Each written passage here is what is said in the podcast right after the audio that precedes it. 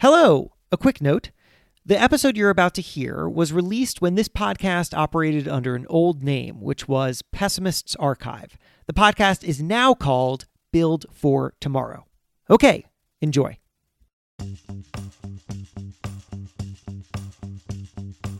This is Pessimist's Archive. I'm Jason Feifer. After John Munson's father passed away, his mother told him a dark family secret. Something she'd kept from her husband for decades. Something only she knew.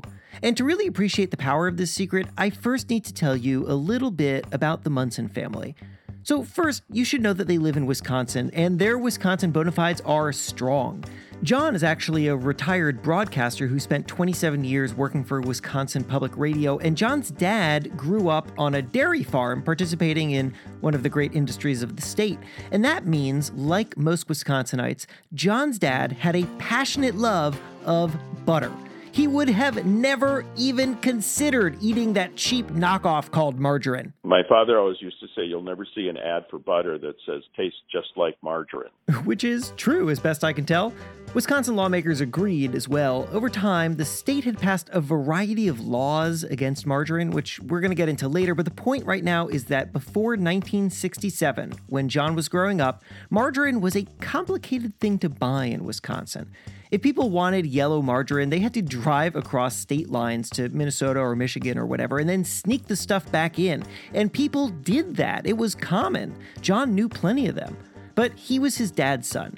He had grown up on hashtag Team Butter, and it was butter all the way for him. He wouldn't have touched margarine either. And frankly, he still feels that way. I don't like the taste of margarine, and I can always tell the difference. If you put it on a piece of toast, there is no way that you could pass that test and say that's not margarine. Now, John's mom happened to be a great baker and was especially prolific with cookies. She made all sorts of cookies. She invented new cookies. And John's mom considered cooking to be a solitary act, so nobody was around in the kitchen when she made them. The baked goods would just appear in the Munson household, happily filling everyone with sugar and butter. But the decades rolled by, John became an adult, and eventually his father passed away, and that is when John's mom revealed the secret. Perhaps you see this coming. And she told me about the what was in that one kind of Christmas cookie. It was called an icebox cookie, and um, I remember I remember the cookie, and it was um, it was a very good cookie. Uh, I didn't know it had margarine in it. Yes, you heard that right. There was margarine in the cookie. There was margarine in the cookie. The enemy is within. The enemy is within. Listen to me. We've traced the call. It's coming from inside the house. Squad car going over there right now. Just get out of that house. I love this story because in one little contraband cookie, we capture so much about the tangled history of margarine. You may think margarine is just a simple and weak excuse for butter, but I am telling you, it's way more complicated than that. It is alternately a thing that we, as a culture, have embraced and pushed away, and then embraced and then pushed away again. Rewind to the 1800s, and margarine involves Napoleon III, a freaked out dairy industry, and fights among lawmakers. You've got a congressman vowing to destroy margarine by any means possible. You've got states mandating that margarine be dyed black or pink so as to make it unappealing to eat. You've got hilarious dueling ad campaigns. And ultimately, for those of us interested in understanding how innovation proceeds, we are all left with one giant question How far should one industry be allowed to go to halt change? Because margarine, I'm telling you, wasn't always so bad. It was once the solution to a lot of problems, but to some people, it was also the problem itself.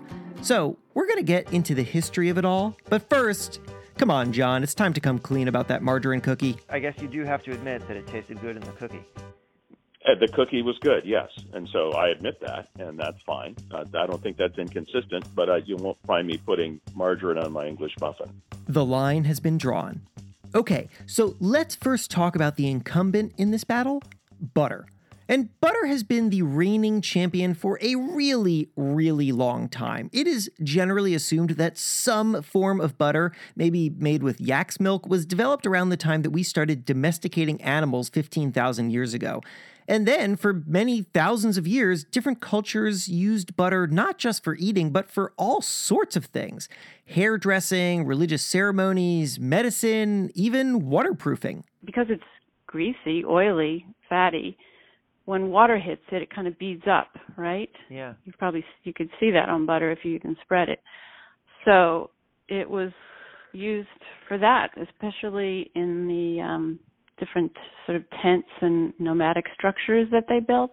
Imagine the ancient real estate listing garden level yurt, one bedroom, great views, covered in butter.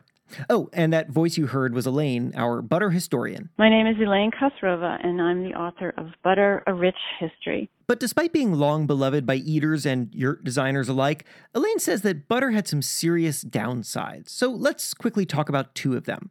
First of all, it was really labor intensive to produce, which made it expensive once we got into more urbanized economies where people weren't just making their own butter from their own cows. In fact, the price of butter basically doubled in Europe from 1850 to 1870. Second, we're talking about an era before refrigeration. The average American didn't get a refrigerator until the 1930s, so even if you could afford to buy butter back in the late 1800s, you either have to use it really fast or risk that it goes bad. And for this same reason, it doesn't travel very well. And that, in fact, the traveling thing, is why we have margarine today because butter doesn't travel. And in 1869, Napoleon III was leading a French army who no doubt loved butter. I think that we can assume that. But he knew that it wasn't exactly able to be schlepped onto the battlefield. He was looking for a butter substitute that was not only cheaper you know, than the real thing, but also could travel well because he wanted to use it to feed his troops and he was anticipating a war with Prussia at the time. So in 1869, Napoleon launched a contest. Whoever can create the best butter substitute wins. Woo!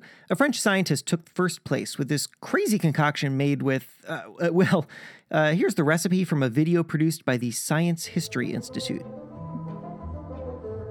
He heated finely minced beef fat with potassium salts and fresh sheep stomach, raised the temperature to 113 degrees Fahrenheit. Now, the pepsin from the sheep stomach combined with the heat to separate the beef fat from the cellular tissue. Then he added pressure to separate the softer oils from the stearin, mixed the resulting oil with milk, water, and annatto, that's the yellow food coloring derived from seeds of the achiote tree, and voila, or abracadabra, something that looked and tasted like butter. Mmm, you hungry yet? He called it oleomargarine, a combination of Latin and Greek words that suggested an oily, pearl covered substance. The war with Prussia never actually came, but this butter substitute took off and quickly made its way over to America. Because remember, this solves butter's two biggest problems at the time. It was less expensive than butter, and it kept longer. And this is really important actually at the time because butter isn't something that people just like to eat the way we like to eat it now. It is something that they were relying upon. If you're thinking about the early 19th century, a working class person, what they had to eat was a, you know, a crust of stale bread. And putting some kind of fat on that not only made it go down a little easier, but it also gave them something else, another nutrient that they weren't getting otherwise. That's Megan Elias, the director of gastronomy at Boston University. And the point she makes is really worth pausing on because it forces us to look at the first margarine in a completely different context. So maybe you, like me, were pretty grossed out by that margarine recipe with its beef fat and sheep stomach and whatever else.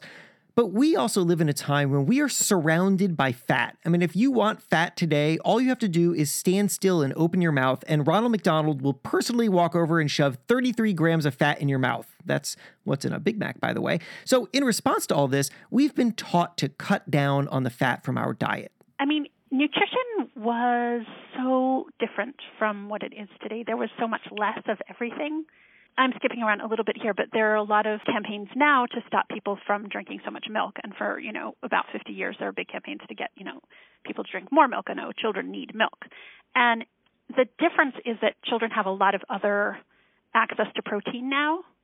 But in the period when they start pushing milk, that's that might be your only a kid's only source of protein in the day. Right? So, in an era where there's just so much less of everything, and you're relying upon that little bit of fat from the butter, and then you can't afford the butter, uh, margarine and its fat just fills a need. It was useful. Also, margarine happened to be introduced to America during a really interesting and revolutionary time in food, and it's important to understand this as well so you can really appreciate what people of the time were seeing when they saw margarine. So, okay, uh, this is going to go on a bit of a diversion, but I promise it'll circle back, so stay with me. Okay, so uh, here we go. My wife Jen, uh, many years ago, dated this guy from Alabama. Now, I, uh, you're now you're really wondering how this is going to come back to the episode, but it is. All right. So uh, this guy's mom gives Jen a cookbook from her church, and the cookbook is called Heavenly Bites, and Jen hung on to it because it's this amazing cultural document. I actually um, I have it right here. I'm just going to flip to something. And uh, okay, so the thing is, and, and I, I need to admit this right up front, my wife and I live in Brooklyn and we shop at like Whole Foods and Trader Joe's. We're a stereotype and we know it. We're not spending a lot of time in churches in Alabama. So this cookbook is a window into a totally alternate universe where, like, and then this is this thing, everything comes from a can and is loaded with fat. Everything in this cookbook is just coming from a can. Sometimes we flip through it and just gawk. Read the read the apple cheese casserole recipe. Okay. One stick of margarine, one stick of butter, eight ounces of Velveeta cheese, three fourths cup plain flour, and one can of sliced unsweetened apples. That was Jen, as you can imagine. And uh, quick plug, we actually wrote a book. It's a novel called Mr. Nice Guy. You should check it out. Anyway, uh, as we read through this cookbook, you know, we think like, what is going on here? Don't they have fresh food in Alabama? But rewind to the late 1800s, the same time as margarine is becoming popular, and you've got this other issue going on. Fresh fruits and vegetables are making people sick, and the people then didn't realize it, but this was a fertilization problem. So night soil, which was the chamber pots, the contents of chamber pots was called night soil. Uh, Okay, Um, wait. Let, let me just translate. Um, poop, poop turned into fertilizer. Yeah, I mean, not even really turned into fertilizer, but Just people would take poop. the chamber pots and dump them onto the field. Ah, But it took a while for people to make the connection between uh, night soil and getting sick from the food that grew from night soil.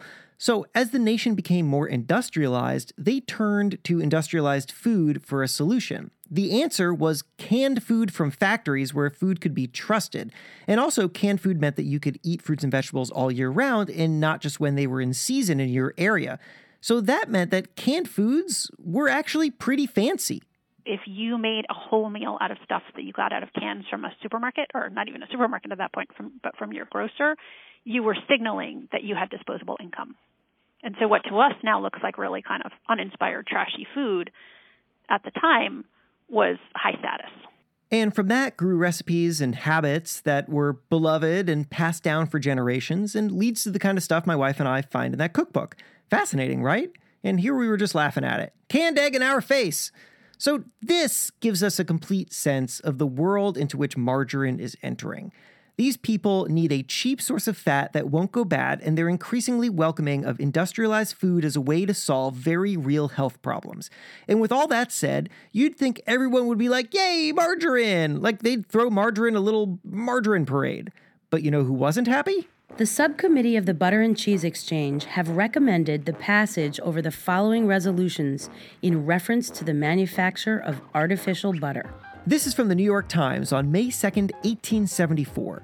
The headline is Artificial Butter, and the article is just a printing of this resolution that was drawn up by the Butter and Cheese Exchange, a local trade association, which it says had been quote unquote urgently called to address this issue. And uh, by the way, that voice who was reading it, if you are a Food Network fan, you might have been thinking, hmm, sounds familiar. Hi, my name is Alex Guarnaschelli. I'm an Iron Chef, a judge on Chopped, and the executive chef at Butter in New York City. Oh, yeah. Could I have found anyone more perfect to read old quotes about butter?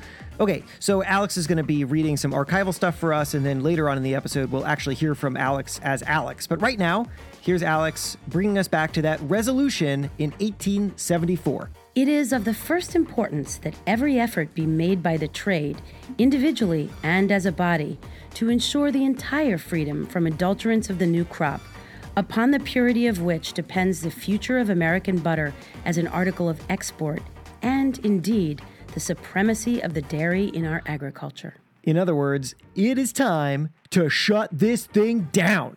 The dairy industry was not about to go substituted without a fight. It started a marketing campaign aimed at politicians claiming that margarine was unhealthful and that it was made from the fat of diseased animals. And then, like the good puppets they are, many politicians picked up the message and ran with it. Senator Joseph V. Quarles of Wisconsin, for example, said, I want butter that has the natural aroma of life and health. I decline to accept as a substitute caul fat, matured under the chill of death, blended with vegetable oils, and flavored by chemical tricks. Now, not everybody was going full on anti margarine. In 1880, mocking the hysteria that the butter industry was trying to whip up, Harper's Weekly wrote that Affrighted epicures are informed that they are eating their old candle ends and tallow dip remnants in the guise of butter. But the campaign worked. By the mid 1880s, 17 states had passed some kind of law to regulate butter, and seven states outright prohibited its manufacture and sale. And the dairy industry was just getting going, which is how in 1886 we make our way to the halls of Congress in Washington, D.C., where the House of Representatives is debating whether to, um, I think the correct term is to tax the shit out of margarine just make it so expensive that it's no longer a cheap substitute for butter. And they're they're not even hiding the motive here. It's not one of those things where politicians are like, this is gonna be good for everyone, but it's really just a gift to some industry. Nah, why even hide it? This is Representative William Price, a Republican of Wisconsin. If I could have the kind of legislation that I want, it would not be a source of revenue, as I would make the tax so high that the operation of the law would utterly destroy the manufacture of all counterfeit butter and cheese, as I would destroy the manufacture of counterfeit coin or currency. But Representative Price is, of course, from a state with a robust dairy industry. Congressmen from less dairy focused states didn't take kindly to this argument. I went through the congressional record on this one because that's just the kind of history dork I am, and there's amazing stuff in there. Opponents just kept throwing in amendments to prove a point, like one that would charge $10,000 to anyone who makes a glass egg, presumably because glass eggs would threaten actual eggs. And then there's this delightful little speech from Rep. George Tillman, a Democrat from South Carolina. And um, yes, I'm going to say the laughter you're going to hear is noted in the record. The public health needs no protection against oleomargarine, which is a discovery of science for which the world ought to be grateful and proud. Aha, you laugh, but you laugh from ignorance. Half of you do not even know how to pronounce the word.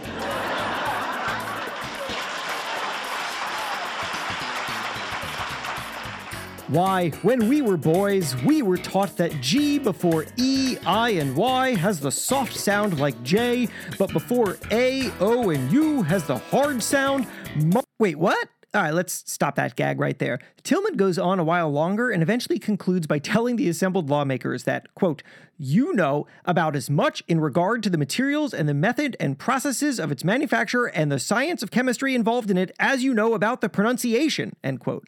And as I was reading this and as you were listening to it, I'm sure we're all thinking the same thing, which is, wait, how were they saying margarine back then? Is Tillman saying it the way we know now, or is he saying something else? So that's why I called this guy. My name is Dan Jurafsky. I'm a professor at Stanford University, and I'm chair of the linguistics department here. I read Dan the transcript of Tillman scolding lawmakers over their pronunciation, and he said, yeah, the original pronunciation of margarine was different from what we know today. It sounded like this Margarine. Oh, actually, it's complicated. We don't know if it was margarine or margarine. How about that? Though Dan told me this isn't actually an especially remarkable thing, the way we pronounce and even spell a lot of our food and words changes across time. For example, uh, allow me another tangent. Uh, I guess this is a the pronunciation thing is already a tangent, so allow me a tangent from a tangent. You know how ketchup has two spellings? There's catsup, like C A T, and then there's ketchup with a K. Now, want to know why? Ketchup, it turns out to come from Chinese. It's a Chinese word originally, and um, probably in Chinese it was pronounced "gedzup" or something. And the British, when they got to Asia, it was actually in Indonesia, not in China, but they ran into ethnic Chinese uh, sellers of fish sauce, which is what ketchup originally was. And the, it, my best guess is that the Portuguese spelled it ketchup with a C, and the Dutch spelled it ketchup with a K, and the British got it from both of them. And we kind of had both spellings, and they went back and forth in popularity, which one was more popular. And for a long time, um, the American spelling was ketchup with a C, and the British spelling was ketchup with a K. And then for complicated, I think, branding reasons, Heinz picked ketchup with a K to make themselves be more distinct, and they turned out to be the the ketchup that ended up dominating the market, and so American spelling just changed. Fun, right? Okay. End of tangent. We are now back to Congress passing a tax law. The tax law gets passed in 1886, what's known as the Oleomargarine or I guess the Oleomargarine Act is passed, which adds a 2 cent per pound tax on the stuff and steep annual licensing fees for any manufacturer, wholesaler, or retailer who deals in margarine. Margarine. President Grover Cleveland signs the bill 10 days later. The dairy lobbyists go on to celebrate the traditional way, which of course is to cover the outside of their yurts in butter. But is the dairy industry done? No. Next up, a state by state campaign to stop margarine from being dyed yellow. The dairy industry wants to make sure margarine doesn't even look like butter, that there is no confusion. A lot of states go along, banning margarine from being dyed yellow, and a few states go even further and mandate that margarine is dyed pink, red, brown, or black so that it looks as unappetizing as possible. Now, is any of this legal? Good question. That makes its way all the way up to the Supreme Court in 1898, and the court makes a ruling. Yes, you are allowed to ban margarine from being dyed yellow, but no, you can't mandate that it's colored to anything else. So, that's how, for much of America, margarine would become known as this pasty white substance. It was just banned from being yellow in a lot of states. But the margarine industry had a clever way to fight back. And before we get into that, let's pause for a moment to consider just what the hell happened. Like, what, what, what did we just witness here? Remember the context. Butter was expensive, and many people lacked fat in their diets, which meant that margarine was an affordable and nutritionally valued solution. It solved a genuine problem. And then both the federal and many state governments stepped in and said, no, if butter is going to be expensive, then margarine is going to be expensive too. And for good measure, it's going to be pink. Now, this is the reason I wanted to do this episode, to be honest with you. Pessimist Archive is about understanding the opposition to innovation, and this moment right here, with the butter industry and the government colluding to stall innovation in the food industry, captures a recurring problem. And it has a name, in fact regulatory capture. And I found someone who knows it well. My name is Robert Gulotty. and I'm an assistant professor here at the Department of Political Science at the University of Chicago. So when I explained the whole margarine situation to Robert, he said, yeah, that fits pretty neatly into how major industries see regulation. It's funny, we usually think of big business as opposed to regulation. It's become kind of a political religion, right? No regulation, down with regulation. Donald Trump keeps bragging about how many regulations he's eliminating. But in truth, Robert says, big industries often advocate for regulations, and not just of the butter margarine type while you might think that the big companies that are engaged, like the multinationals that are engaged in international trade, where most of the trade is being done by these multinationals, would advocate for lower barriers, we actually see in many cases, in many instances, a push for stricter regulations. For example, a big federal Food Safety Act from 2009. Major food companies endorsed it. You know why? because they could afford the fixed cost of upgrading their food safety processes and their smaller competitors wouldn't be able to. So it's like, yeah, yeah, sure, regulate us. We want to be regulated. And this creates a symbiotic relationship with politicians and industries acting in concert to stop small innovators from disrupting. So the important question now is how does this blockage get broken? I mean, you have two powerful entities teaming up to stop innovation, which seems like a hard thing to overcome.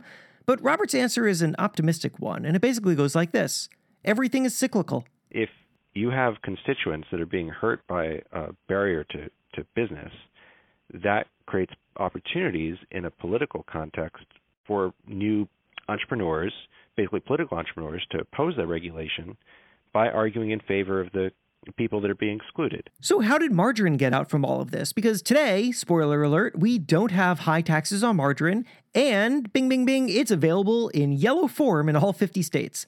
As best I can tell, three big things changed between then and now, which we should look at. First, there was a crisis. Second, there was a health scare. And third, and I think most interesting, there was a change in culture. All right, first, the crisis. This one's straightforward. When we decided to enter World War II, suddenly all that went away and, and margarine was welcomed into the marketplace because there was so little butter around. Taxes that had been in place for decades were suddenly lifted. you know, it's like, oh, hey, margarine. Boy, it's it's been a while. Listen, you know, I'm throwing this party over here. I got a lot of people who can't get any butter. And gosh, it'd just be so great if you could come by. Thanks. So that's that. War equals butter shortage equals no more taxes on margarine. And the second change was a health scare. Margarine had eventually stopped being beef fat, of course, and it started being made from vegetable oil. In the 50s, 60s, when people started to freak out about heart disease and, and saturated fat and animal fat, and suddenly then margarine was elevated to this really high status because it was, oh my gosh, it's made with vegetable oil. It must be much better for us than butter. This, of course, becomes a complicated story. Eventually, the science would flip back and find that butter has a lot of healthy benefits and margarine was unhealthy. But for decades, consumer consumption totally swapped and Americans consumed more margarine than butter. It wasn't until the past decade that butter consumption passed margarine again. Now, fun fact, the average American eats nearly six pounds of butter a year. But the third change is by far the most interesting a shift in culture following World War II. So, first, to understand this, let's get situated in the moment. If you turned on the TV in the 50s, you'd have seen dueling commercials for margarine and butter. And the two of them were like people who used to date and still can't help but talk about one the other, but they refuse to actually acknowledge it. You know what I'm talking about. Don't deny it. So, all right, eh, check out this butter commercial. Just like milk belongs on your family table, so does butter. Yes, just like milk. Real butter belongs on your family table because butter makes everything. It's like they're subliminally screaming, Margarine isn't made with milk! Margarine isn't made with milk! But they don't say margarine, do they? Of course, they won't use the enemy's name. And here's how margarine advertised itself I used to use two different kinds of spreads one for the table, the other for the kitchen.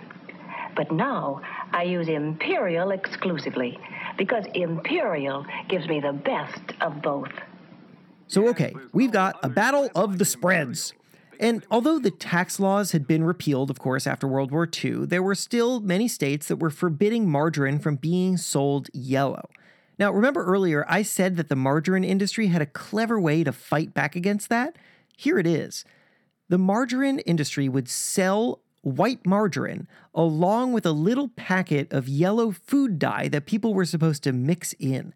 Because that technically followed the law. The government can stop margarine manufacturers from selling a yellow product, but they can't stop consumers from dyeing it yellow themselves.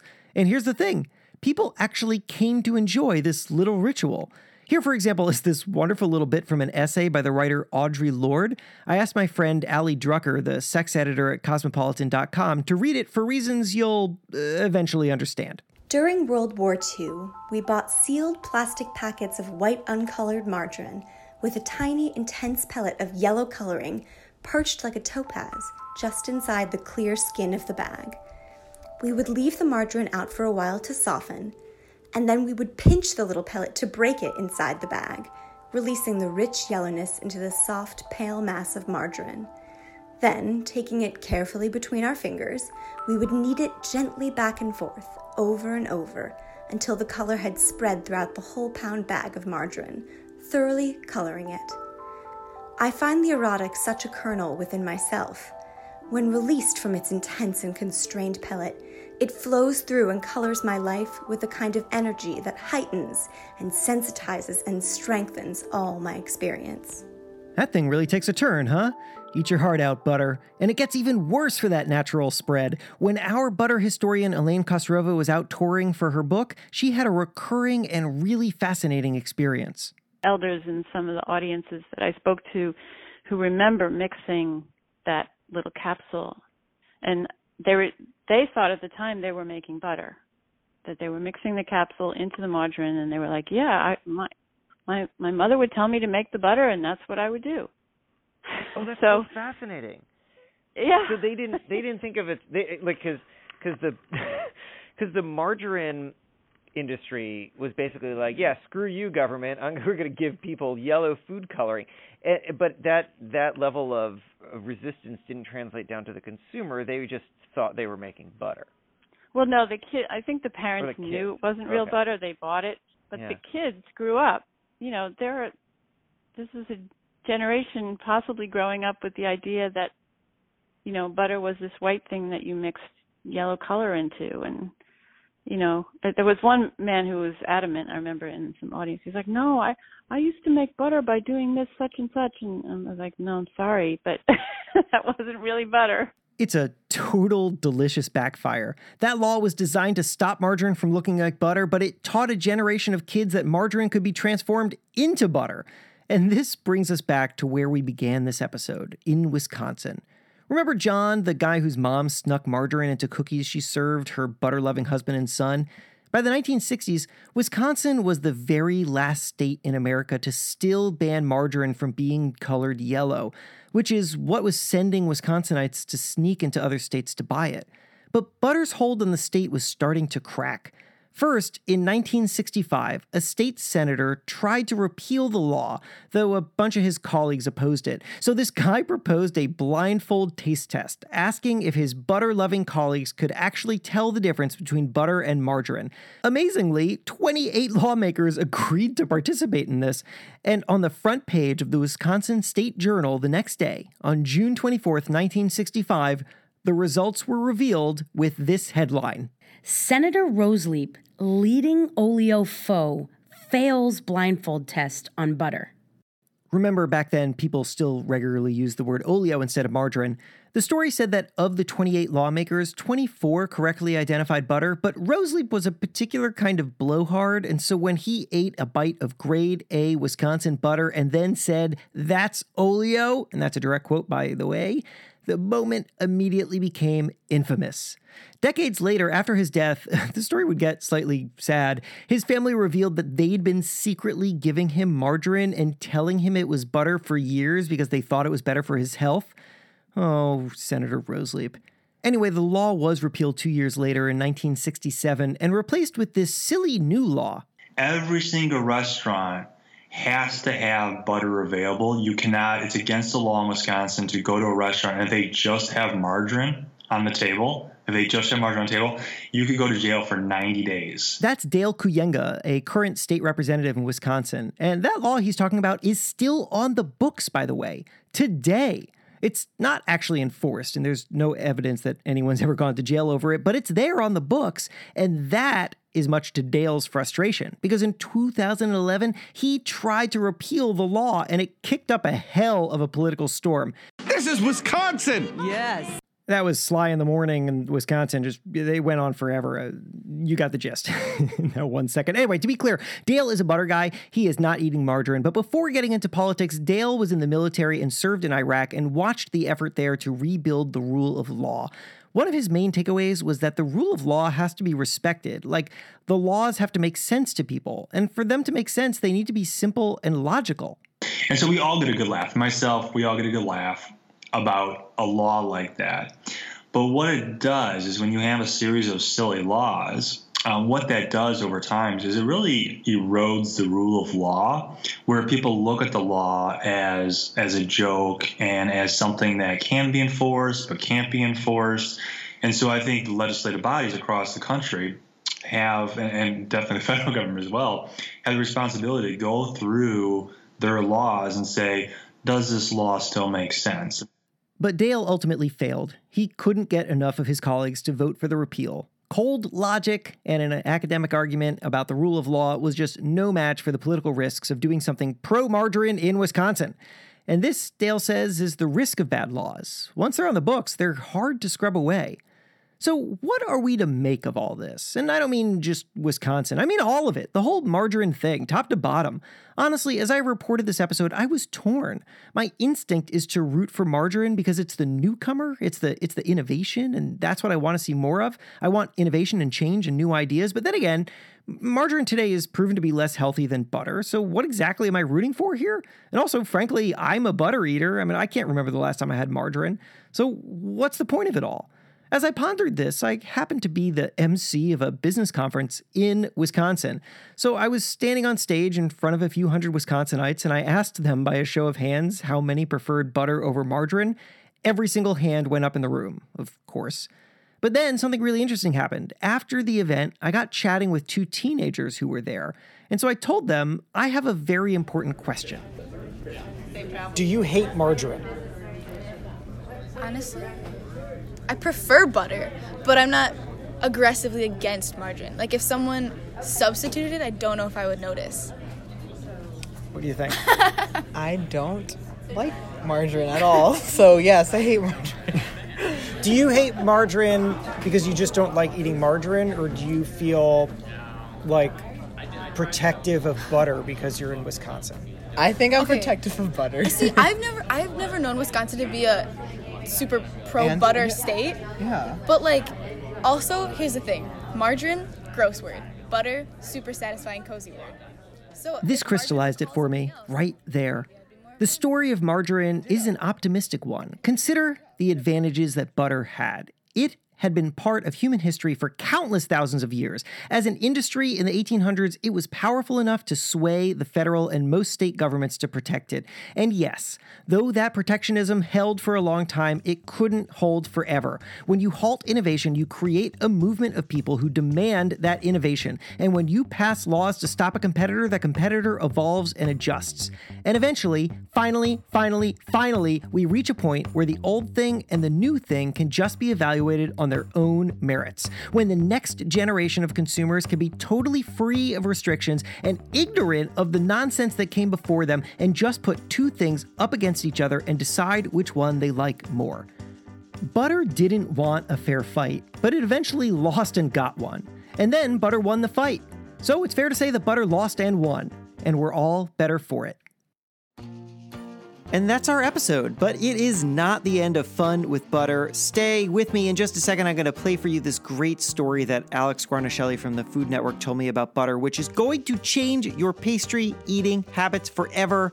I am serious about that. But first, if you love this podcast and you haven't subscribed, please, please, please do yourself and us a favor and subscribe right now on your podcast platform of choice. Just search Pessimists Archive.